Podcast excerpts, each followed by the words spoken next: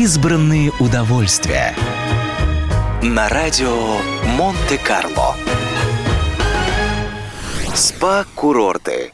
Поездка на СПА-курорт – один из самых лучших способов качественно провести время с пользой для себя.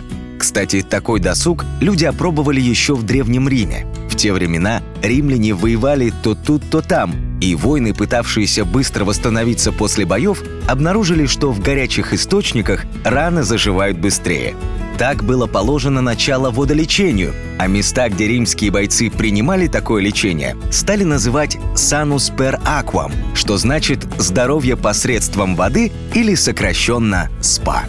После падения Римской империи водные удовольствия на некоторое время были забыты – но в 15-16 веках о них вспомнили в бельгийском курортном городе Спа, известном своими горячими минеральными источниками, которые, как считалось, имели целебные свойства.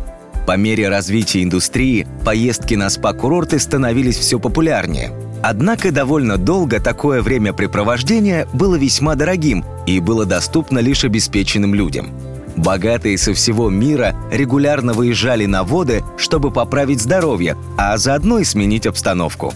Сегодня спа становится все доступнее, а само понятие включает в себя не только купание в горячих источниках, но и множество различных процедур с использованием воды для восстановления организма. Самые известные европейские спа-курорты, помимо, собственно, бельгийского спа, Виши и Эвиан во Франции и Абано Терме в Италии. Избранные удовольствия. На радио Монте-Карло.